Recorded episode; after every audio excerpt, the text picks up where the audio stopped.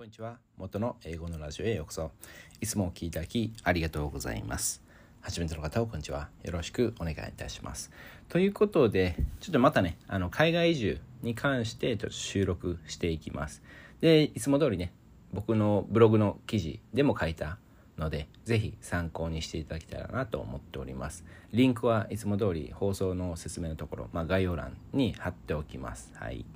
で、とにかく、まあ、まずね、あの、海外移住した時、まずホステルに泊まるべき理由トップ3ですね。で、日本でもね、これ試せる、試せるんで、ぜひね、試していただきたいなと思ってるんですけども、とにかく今回の放送をあの聞いていただくと、本当にね、あの、あ、ホステルに泊まってみようって思いますし、で、本当にね、メリットがめちゃくちゃあるんで、で、本当に日本でもホステルを試してみて、で、今はね、ちょっと外国人さんね、あの、あんまりいないんで、ちょっと、あの、微妙かなとは思うんですけども、計画はめちゃくちゃ立てれますよね。例えば、日本だとしても、あ、どこのね、ホステル行こうかなとか、ホステル、もう特に日本のホステルって結構綺麗なところが多いので、例えばね、あの、ホテル、いつもホテルに泊まるとか、そういった方とか、あの、ビジネスホテルに泊まる方も、例えばホステルを選んでみたり、ちなみに僕の昔ね、昔働いてたところだと、なんかね、あの、7000円とか8000円とか、なんか東京やったら1万円とかなんか決まってて、で、それ超えなかったら、なんかもう自由に、あの、決めれるみたいな感じで。で、皆さんもね、多分そんな感じだと思うんで、で、ちょっとホステルをちょっと体験してみるとか。で、とにかくトップ3の、まあ、まずホステルに泊まるべき理由トップ3の1、2、3言っていくと、まあ、1番、1番目は無駄に物を買わなくなる。で、2番目、超格安でいろいろ試せる。で、いろいろ試せるっていうのは本当にいろいろで、その場所をあの試せるっていう面もありますし、で、単純にそのホステルでどこがいいのかっていうのもいろいろ試せますよね。まあ、いきなりマンションとか、そのね、あの、アパートとか借りてしまうと、基本的にまあ3ヶ月以上の契約と思うので、半年とか1年とか2年とか。ですので、やっぱりそういった面で場所もあんまりね、試せないですし、そういったその建物というか住むところということでいろいろ試せないかなと思ってます。はい。で、3つ目。3つ目はお小遣い稼ぎ英語ってということで、まあ、とにかくね、あの、ホステル、まあ、実際に僕の経験なんですけども、もともとホステルのお客さんだったんですけど、まあ、その周りのこと詳しくなったり、まあ、そのね、あの、ずっと泊まってるホステルのことを、あの、分かるようになって、で、新しく入った、まあ、僕だったんですけども、僕がね、あの、ホスそのホステル、あの、試してみようって思って泊まった時に、あ、あの人にあの聞いてくださいみたいな感じで、で、その人が教えてくれたんですね、いろいろ。で、めちゃくちゃ助かりましたし、結構ね、あの、ホステルの、そのスタッフさんはずっとホステルにいないとダメなんで、基本的に。なので、周辺のこととかは、まあ、一応知ってるんですけども、そのね、あの、その国に、その国から見ると僕は外国人さんで、で、外国人の気持ちでどこに行きたいとか、そういったことはわからないんですよね、そこまでは。で、そこで、そのね、もともとずっと、あの、ホステルのお客さんだったっていう人に説明してもらうと、ああ、はいはいはい、みたいな感じで、あの、旅行者の気持ちがめちゃくちゃ分かってくれるんですよね。で、そこで何が欲しいとか、あの、何がいるとか、なんかそれいろいろ教えてもらって、あ、もうピンポイントでね、あの、この人よく知ってるなって思って、で、に3回目かな？3回目同じホステルに行ったんですよね。あのあここでもう十分いいなって思って。でそうするとなんかもうその人がスタッフになってるみたいな 感じで働いてたんですよね。でそのがっつり働いてるとかではなくて単純にその好きあの合間っていうかねあの空いてる時間助けてくださいみたいな感じでで多分ねあの給料とかももらってたと思うんですよね。で、給料もらってなくても、例えばホステル側としては、その、50%オフにしたりね。そうすることによってそのねあのずっとそのホステルにいる人ももうさらにずっともうあの居続けたいって思うと思いますしでスタッフさんも助かるみたいなあこの人信用できるなっていう風な。でそういったことでやっぱり英語っていう部分。でもしあなたがそのホステルずっとあの使うようになったりして別にねずっとそこあのそのホステルに泊まらなくてもいいんですけども、まあ、ずまあまあねあの使うようになってでそこでなんかねあのあ例えばその週末とか忙しくなるからちょっと手伝ってくれない？みたいな感じで。で次あのこのホステルに泊まる時にそのディスカウントみたいな感じで。なのでお金のやり取りはないじゃないですか。そのホステルからお金をもらうっていうのは基本的にないんで別にそれは法律でねあの引っかからないと思うんで単純にそのホステルがディスカウントを特別ディスカウントあのやるっていうことなんでそういったことで海外に行った時に例えばビザの問題っていうかねあの観光ビザだと全然ね仕事できないじゃないですか。お金もらったらダメじゃないですか。でまあもちろんねあのポケットマニーっていうかそのねあの現金でもらえることもできます。まあ普通にねあのもらってたりするんですけども日本人のね真面目な方だったらいやそれもちょっとあの困るみたいないらないとか。そういった方もいると思うんですよねでそういった方は例えばねそのホステルがディスカウントってなったらあじゃあそのねあのお金をもらうとかそういうのではないんで気持ちよくねあのホステルのお手伝いできるなとか思うんですよね。で英語をですねまあ単純にいろんな方々そのねホステルのスタッフのサポートというかそういったことであのいるんでやっぱり皆さんに声かけられるとか自動的にねそう言って声かけられるっていうポジションに立つのも本当に大切なのでそういったことでもめちゃくちゃメリットがある。なのでその手伝うというかあの仕事まあプチ仕事というかねあのそういったことをしながら英語もできる。しかも友達も増えるっていう風な感じ。で1番目は結構ね僕的にはあの結構突き刺さってるんですよね。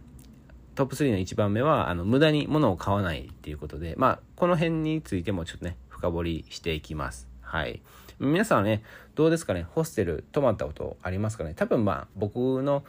ラジオ聞いていただいている方は一瞬でもねあのホステル泊まろうかなって思った方がほとんどだと思うんですよね。でまだねもう一瞬僕ちなみにね僕ホステルを試したのは本当に東南アジアに来て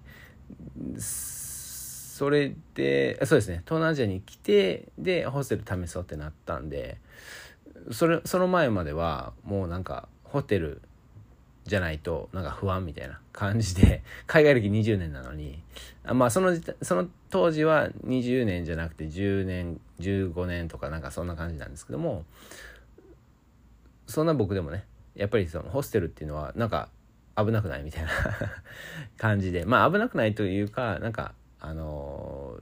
どうなのかなって考えた時にやっぱなんか自動的にホテルを選んでたんですけども別にお金あったとかなかったとか関係なしでホテルをねあの選んでたんですけども一回ねあのホステルあの試して試したら試した後はもうねもうホステルの方がいいやんみたいな感じで友達増えるしスタッフさんめちゃくちゃフレンドリーやしでなんかイベントとかもあるんですよね。毎毎日あるとこもあるしあの毎週末あるとこはほとんどなんですけどもそうやってねあの泊まってる人集めてなんかどっか行こうみたいな。ホテルだったらそういうのはほぼないですよね。でそんな感じでちょっとねホステルのことについてちょっと深掘りしていきます。それでは最後までお聴きいただき本当にありがとうございます。元の英語のラジオでした。素敵な一日をお過ごしください。一瞬でもね、いいねと、あ、いいなと思ったら、いいね、お願いいたします。フォロー、登録お願いいたします。それではまた。ちは元の英語のラジオへようこそいつもお聴きいただきありがとうございます初めての方こんにちはよろしくお願いいたしますということで前回ねあのイントロダクションでしたで123お伝えしていってでちょろっとね深掘りした部分もあるんですけども今回はトップ3の1番目、まあ、まずはねあの海外移住した時にまずホステルに泊まるべき理由トップ3の1番目は無駄に物を買わない。でちなみにね、まあ、前回もお伝えしたんですけども本当に今回のあのシリーズは海外あの海外移住海外移住だけじゃなくてあの日本でも全然できますのでぜひやっていただきたいなと思ってます。でとにかくトップ3の1番目がその、ね、無駄に物を買わないって本当に、まあ、皆さんねまあまあ分かってる人はいると思いますしで体験した人もいると思うんですけども本当にねホステルとか、まあ、とにかくそうやってねあの特に家ですね。一軒家。一軒家に住むとなんか買ってしまいますよね。で例えば僕の場合もうずっとあの寮生活しててでまあその一軒家一軒家というかねあのなんか家一軒家なんですけどもそれがなんか分けられててでそれであの部屋に住んでたりしたんですけどもなんかまあプチマンションみたいな感じででそういった時でもやっぱ買わないんですよね。やっぱりそのまた引っ越しするかもしれないとか思ってそのねあの大きなそのスピーカーとかその大きなパソコンとかデスクトップとかでそのね大きなテレビとかそういったもうとにかくもうスーツケースに入らないものは基本的に買わないみたいな。もうそういったマインドセットになってしまってて。でまあ、ま、マインドセットにしましなっててってねちょっとネガティブな感じなんですけども実はポジティブでで寮生活もねもう本当に僕のそのね泊まってそのイギリスの寮寮は本当に一人部屋とかだったら本当に小さいんですよね。もうシングルベッド一つでデスクがちっちゃいデスクがあってでであのー、シンクえっと洗面器洗面うん洗面所？洗面器があってもうそれで終わりみたいな。多分あの映画で出てくるような牢屋牢屋の方が多分広いです 本当に。でとにかく、まあ、そういったあの時代があってでずっとね今まで基本的にやっぱりなんかどっか違うところに行くの行くかもしれないみたいな感じのマインドセットで。でそれで本当に物を買わなかったんですよね。でタイに来てバンコクずあババンコクタイにずっと住んでるんですけどもタイに来てでやっぱりそれでもあのコンドミニアムまあマンションコンドミニアムって言うんですけどもコンドミニアムをあの選んだ後でもやっぱりその大きなスピーカーとか大きなパソコンとかそういったものを買わなかったんですよね。でただコロナの影響もあってちょっとねあの僕の嫁の実家に住むようになったんですよね。去年の終わりぐらいから。でそそこでもねまだまだ買わなかったんですよね。で買ったとしてもそのヘッドフォンみたいな。ヘッドフォンあノイズキャンセリングのヘッドフォン買ってであこれ最高みたいな感じだったんですけどもとうとうねあのー、まあまあ大きなスピーカーまあサウンドバーとあのーウーファーっていうんですかね。あの買ってしまって。で買った後にあなんで買ってんのやろ？みたいな 感じで。でしかもまあまああのあのまあまあ音量が出るやつでいらんやろって感じなんですけども。もうこの際買ってしまおうって。まあただね僕の場合はもうずっと前からもう欲しいなって。もう本当に冗談抜きで中学生の時からなんかね寮生活で部屋小さいのにもう無駄にねあのそういった大きなデスクトップのタワーあのあるじゃないですか。今はねまあ小型化されてると思うんですけども例えばまあモニターありますよね。モニターを2つ重ねたぐらいのサイズのウーハーをその中学生であのそれ買ってでバンバンねあの音あの出しててあなんかいいなみたいな感じで思ってたんですけどねその時代から。でやっともうだからもうずもう10年以上ずっと、ま、あの買いたいなと思っててでやっと買ったんですけども。でとにかくそうやってねあのホステルにまず住みましょうっていうことででとにかくまあ次回のね収録ではいろんなあの場所を試せたりとかあのお伝えするんですけどもとにかくやっぱ海外移住した時になんか買ってしまう場合が多いんですよね。あこれも必要あれも必要とかあ,、まあ、あれも欲しいこれも欲しいって言ってで結局本当は本当の本当は必要ないんですよね基本的に。でやっぱりそのねあの映画見る時とかで YouTube 見る時とかでも別にそのねあの内容が良かったら別にねそんな大きなスピーカーとかいらないじゃないですか。もちろんねやっぱジュラシック・パークとかそうやってねあのかなりその振動とかをあの感じたいと思うその映画とかだったらやっぱあのそうやってねウーハーとかあの必要だと思うんですけどもただ基本的にその内容が良かったらあなんかいいもん見たっていう感じでもう満足できますよね。で特にその海外移住した時にやっぱりねなんかあここもしかもしかするとここにずっと住むかもしれないって思った時とかで、まあ、特にねあの仕事してる方とかなんかねあの買っちゃう。で例えば家でねあの特にコロナになってそのねあのワークフロムホームみたいなその在宅勤務みたいなことになったらちょっとねあの新しいパソコン買っちゃおうかなとか新しいちょっとモニター買って買っちゃおうかなとかテレビも買っちゃってで買ってどうするかというと結構ねほとんどの日本人の方は買ってでまあ後輩とかなんかあの隣人の人お世話になった人にテレビあげたらいいやんっていうふうに思うんですよね。まあそれは本当にそれはそれでいいと思うんですけどもただ本当に必要なものにお金かけたいですよね。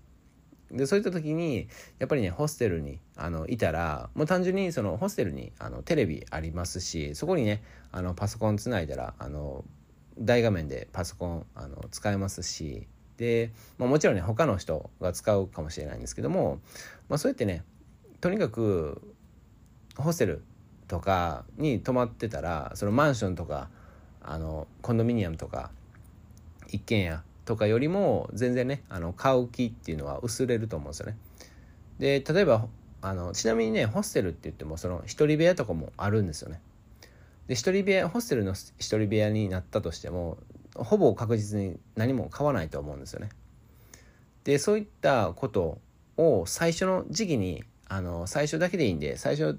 の時期にしておくと結構ねあの思い出してあいら確かいらなかったよねとか全然ねあの楽しんでそのね Hulu とか Netflix とか YouTube とか見れてたよねって思うだ思い出し思い出すことによってそうやってね無駄なものを買わなくなる。もう本当にねもうスマートフォンスマホ時代 iPhone 時代ですよねもうずっと前から。で別にねあの若い方は特にその別にテレビで見る。テレビがちなみにね僕のまああの僕の友達でテレビを見てるんですけどそれでスマートフォンをいじってで結局スマホで YouTube 見てたりするんですよね。あれ見て、ああ、みたいな感じで、へえ、みたいな感じで、まあ、実際にね、僕も時々やってるんですけども、でそうなったら、結局、スマホだけでいいですよね。ちなみにね、あの、ホリエモン、堀江貴文さん、なんかロケットとか飛ばしてる。あの人も基本的にもうホテル、ホテルで住んでて、で、何も買わない。っていうか買えないっていうかね。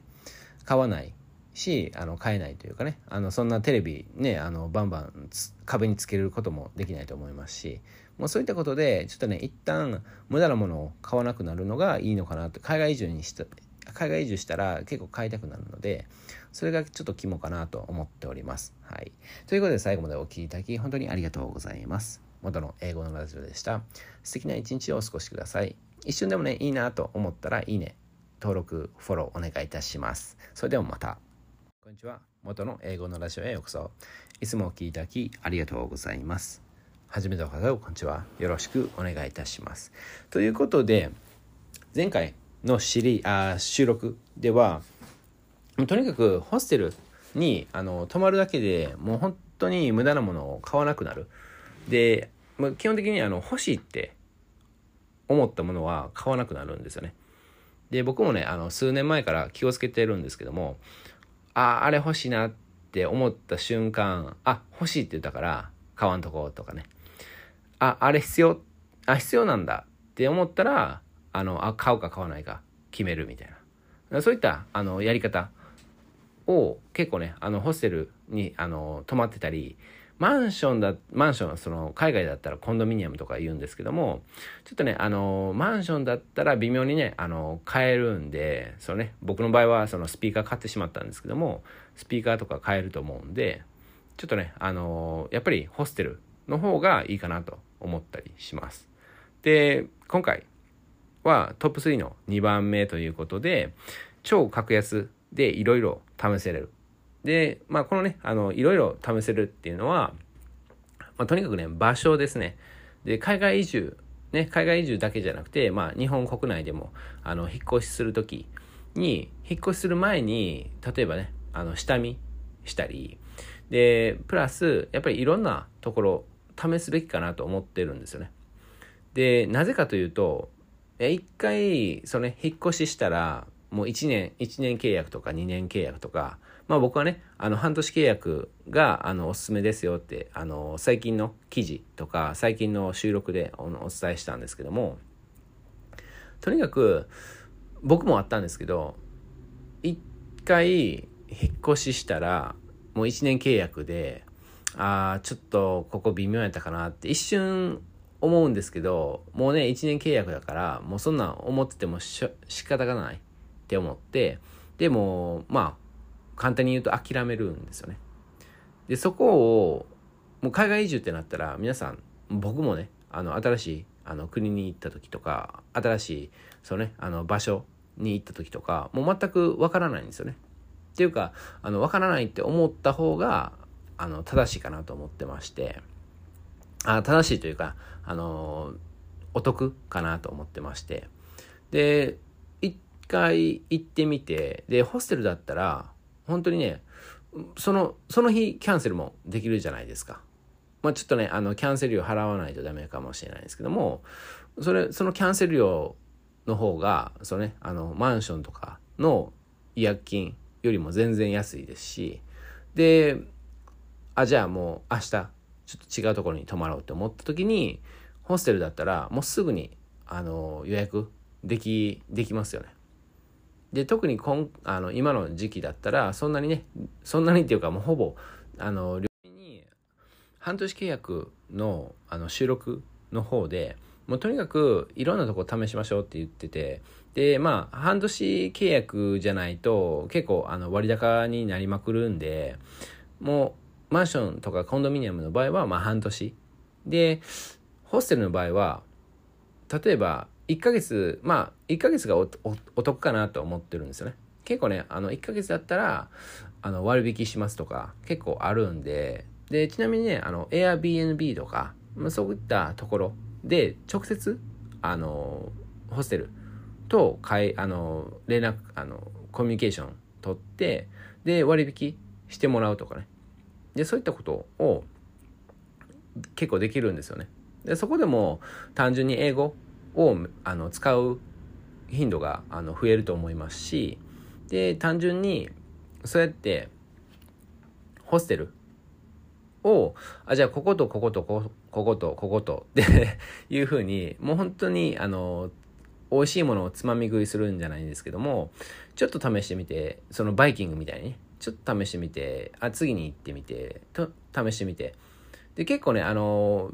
思ってることが全く違うことっていうのは結構あるんであここ絶対いいやろなって言って行ったのにちょっと違うかったとかあここ絶対ちょっと微妙やろって思ったとこが意外にねあよかったみたいな感じで。で最近まあ今月あ先月ぐらいになんかあの僕まあブログとかあの収録とかやったんですけども確かあちょっとど忘れしたんですけどとにかくいろんなとこを試す。でそれあのあなた自分が思ったことと違う。と特にあの海外移住。海外移住じゃなくても国内でもね意外にここ住みにくいとかあの気づくんですよね。でそういった時にあ思い出しました。あの落ち着けるね落ち着く場所っていうのを最優先にするのがお得かなと思ってましてやっぱりそうやってねあのあ好きなところとかあのあなんかいい感じこことかそういったとこって結構ねあの飽きるんですよね。で特にその年配の方とかだったら海外移住した時って結構ハイテンションになって疲れるその一番初めの時は僕の場合も結構ねあの賑やかなとこに住みたいなとかまあそこ、まあ、賑やかなところからまあ5分ぐらい歩いて5分ぐらいとか歩いて10分ぐらいのとこに住みたいなと思思うんですけども例えば半年ぐらいだったらちょっと疲れてきたかなみたいな感じで。でホステルの場合もまあまあ賑やかなところから、まあ、歩いて5分とかにあの泊まったことがあるんですけどももう夜がうるさい。もう単純に。で一番ね最初の1週間とかは結構ねあ、まあ、1週間ちゃうか。ああの1日2日ぐらいはあなんかいい感じみたいな感じで。で自分もね僕もそのねあの外に出てるからなんかもう最高みたいな。その外その外でもうガヤガヤやっててで自分もそこにいるんでもうそれでその店店でその爆音の、まあ、音楽かけてるとかその、ね、あのいろんな方がガヤガヤしてるだけじゃなくてもうそのねあの道路でもガヤガヤしててあなんか本当にいい感じってなるんですけども結構それをやった後にいや今日はいいかなってあの今日はちょっとあの寝ようかなって思った時に結構ガヤガヤ聞こえてくるんでそれはちょっと困りましたね。あここはちょっとあの住むとこではないなとかそういったことを気づけるんですよね。なのであちょっともうちょっとだけあの離れた方がいいいいのかなとか。でそういったねあの微調整がめちゃくちゃできるんですよね。で僕もねあの海外、えー、英語学習とかそういった時に僕はいつもね微調整していきましょうとかいろいろ言ってるんですよね。もうあなた自分のベストな英語学習方法を選ぶ。選ぶというか見つけるでもうあなたしかあなたしかそのねあのー、やれないとかあなたのみ効果的な英語学習を見つけちゃいましょうみたいな。そういった考え方だったら例えばねあのいろんなそのオンライン英会話でもあの普通に教材とかでもなんか全然続かないとかそういったことがあの起きると思うんですけどもそういった時でもやっぱねちょっと微調微チ微ごめんなさい。微調整ごめんなさいね。微調整していってでもう本当にね自分に合わないのが当たり前というかまずいきなりね海外移住してでいきなりねマンション決めてでそれで合わないのが普通なんですよね。でいきなり会うっていう人はもう本当にね不動産のあの能力があるんじゃないかな。スキルがあるんじゃないかなと思うんでもう不動産でもう働いてみたらいいんじゃないかなと思うんですけど、まあ、とにかくそうやってねもういろんなとこを試す。で本当にあの最初まあ別にね大間違いではないんですけどもいきなりそうやってねドンピシャであここ一生住みたいっていうところとかそういったあの場所っていうのは結構ねあの確率的にはまあ2分の1とかもうちょっとねあの、まあ、4分の1とかと思うんですよね。ですのでまあ僕的には結局やっぱりとあのそのガヤ、まあ、タイでもちょっとガヤガヤしたところから歩いてねあの1分とかね 1分とかまあ5分とかのところに住んだことがあったりしてで逆にめちゃくちゃ遠いところに住んだことがあったりして、で、その中、中途半端、そのね、あの真ん中ぐらいに住んだことがあって、で、どれがいいかなと思ったら、やっぱりね、その、一直線じゃないんで、ちょっと微妙に違うんですよね。なので、その306、あっと、そうですね、あの、360度あるじゃないですか。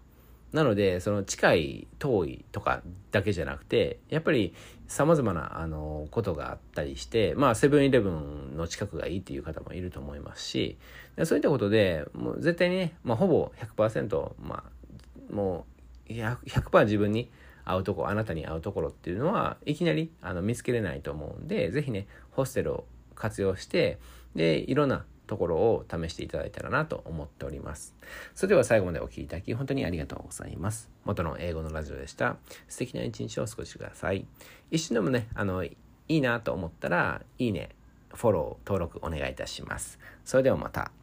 こんにちは。元の英語のラジオへようこそ。いつもお聴きいただきありがとうございます。初めての方こんにちは。よろしくお願いいたします。ということで、前回の収録では、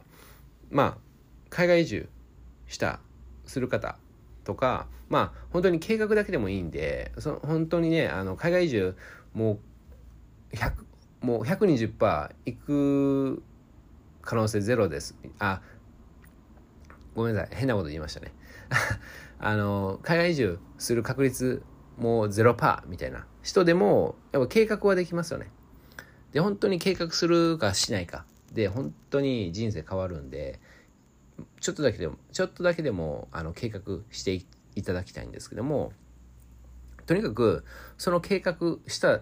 としても一番初めに選ぶそのマンションでも一軒家でも何でもいいんですけども泊まるとこはほぼ確実にあなたに合わないと思うんですよね。で、あなたに合う、そのね、あの、例えば1週間目とか2週間目とかあなたに合うと思うんですけども、ただ、やっぱり1ヶ月住んだ時とか結局あちょっと違うなとか思うはずなんですよね。で思わない人は本当に不動産のあのスキルがあるんでぜひね不動産屋に不動産屋で働いていただきたいんですけどもとにかくそれでねあの変わっていくんですよね。でこれはね別に海外移住だけじゃなくて国内でも引っ越し先とか僕的には僕がねもし日本に帰ってあのまあ、日本に帰らなくてもどどっかね引っ越しするってなったら多分ねあのホステルまずねあの泊まるんですよ。泊まってそれでその周辺のこととか知ってでしかも今回のねあのトップ3の1番目の無駄に物を買わないっていうことをちゃんとしてでそれでどの場所がいいかなっていうふうなことをいろいろ試してみる。で、まあ、前回ねはいろいろ試せるっていうこと、まあ、しかも超格安ですよね。で、試せますよっていうことをお伝えしていました。で、今回はね、お小遣い稼ぎ英語っていうことで、実はね、ホステルに、あの、いろいろ泊まっているだけでも、お小遣い稼ぎに、あの、つながるんですよね。で、しかも、英語力アップ、英語の脳、英語のラジオっていうぐらいなんですけども、英語の脳も育ってしまう。でなぜかというとホステルずっと回ってたらあじゃあこのこのホステルってここが足りないよねとかであこのホステルなんかなんでイベントしないのかなとかだからいろいろねあの気づくことがあるんですよね。でそれだけじゃなくて単純にいろいろあの、ま、ホステルをね回ってあここいいなって思ったとこを選んででずっとねあの進むとあ、住むっていうかね、まあ、あの、宿泊すると、ホステルのね、あの、人たちとも普通に仲良くなると思うんですね。で結構ね、あの、海外の場合はオーナーさんが、あの、頻繁にね、ホステルに来たりするんで、で、僕の場合も、結構ね、オーナーさんと仲良くなって、ホステルね、オーナーさんと仲良くなって、で、なんかね、あの、めちゃくちゃ融通が利く、あの、ちょっとディスカウントしてくれないみたいな感じで言ったら、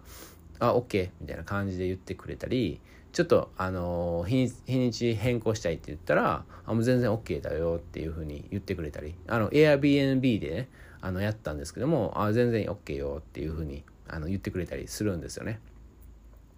で、とにかく、そうやってね、あの、同じところに、あの、すん、あの、泊まってたら、結構ね、融通が利くだけじゃなくて、お小遣い稼ぎにもなる。なぜかというと、その周辺、のこととかで特にあの外国人さんの気持ちまあその国から海外移住した人はその国からするとあなたは外国人さんですよね。でそうなった時にやっぱ旅行者の気持ちとかも分かるんですよね。あこの人ここに行きたいんじゃないじゃないかなとかでそういったことをめちゃくちゃ分かるんでやっぱりその現地の人が基本的にそのホステルのスタッフになってると思うんですけどもそういった人たちってまあもちろんねあのなんとなくあのあなんか旅行者はこういったことを聞きたいんだなとか分かるんですけどもただやっぱりねちょっとあの違うというかねやっぱりあのあこの現地の人の意見っていうのが混ざってしまう。でそこをねあの実際に旅行者だった人があのやるとめちゃくちゃねあの響くんですよね。でそういったことをしているとそのねあのその新しい旅行者の人にアドバイスしたりねしてると結構ねあのお小遣い稼ぎというかまあお金をもらうというよりは例えばねあのホステルのその宿泊費をちょっとディスカウントしてもらうとかで実際にねあのそういったことがあったんですよね。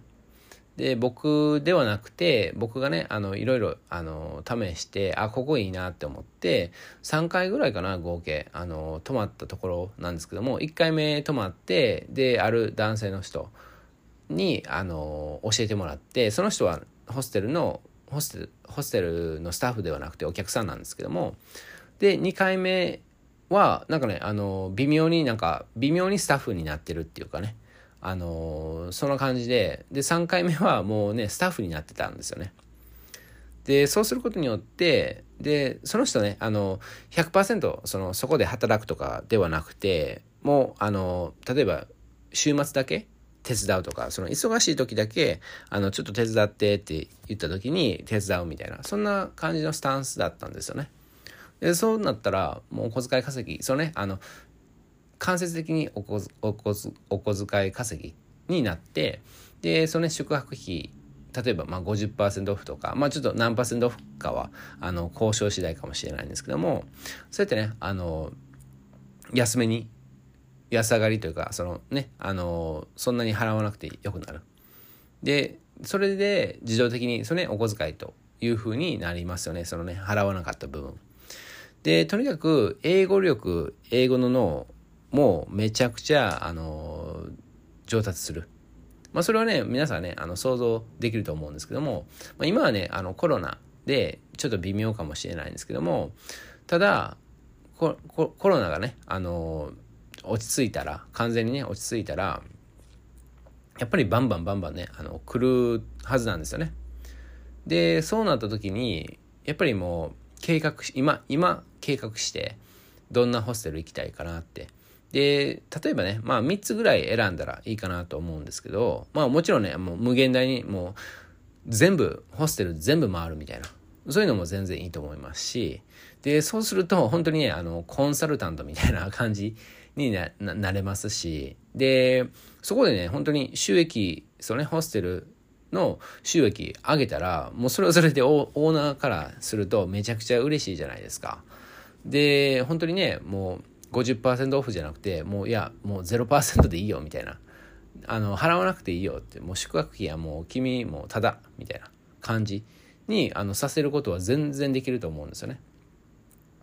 でそういったことを考える別にあのお金の話だけじゃなくて単純にあの友達も増えるんですよね。でなぜかというと、まあ、スタッフもうあなたはもうプチスタッフみたいな感じの位置づけなんで、あ、じゃあちょっと新しいところをちょっと紹介してみてみたいな感じで言われたり、で、まあ、プチスタッフなんで、別にね、あの、外に行ってもいいんですよ。そのスタッフは絶対そこ、そこにいないとダメなんですけども、ホステルにいないとダメなんですけども、